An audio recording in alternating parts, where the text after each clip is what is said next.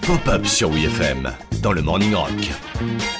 Généralement, quand on se rappelle le bon vieux temps avec les potes, on se dit des trucs du genre euh, Ah, Tu te souviens quand t'avais plongé dans les temps et qu'en fait il y avait que 10 cm de fond et que tu t'es planté dans la vase? L'accident bête. Les mecs de System of a Down, eux, ils peuvent se retrouver et se remémorer des trucs du genre Ah, Tu te souviens quand on a créé une émeute sur Hollywood Boulevard sans avoir besoin de jouer une seule note de musique? Alors ça, c'est une anecdote qui pète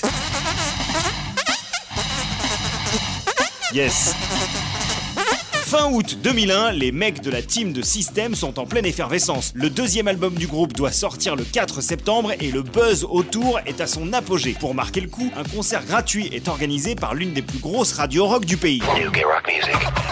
System of a Down.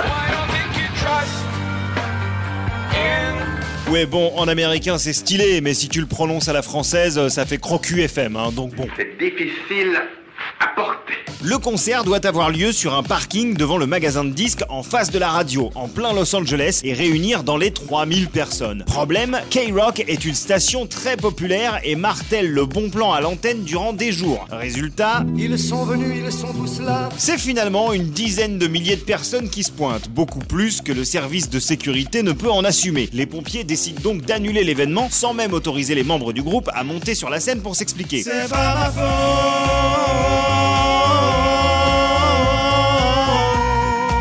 Folle de rage, une partie de la foule commence à mettre le lieu à sac. Effet de meute oblige, c'est bientôt des milliers de gamins qui montent sur scène, foutent le feu au matériel, transforment le parking en champ de bataille. Depuis le véhicule qui les évacue, les mecs de système suivent la situation sur les chaînes de télé qui ont carrément envoyé des hélicos pour filmer la catastrophe. Nous sommes en guerre.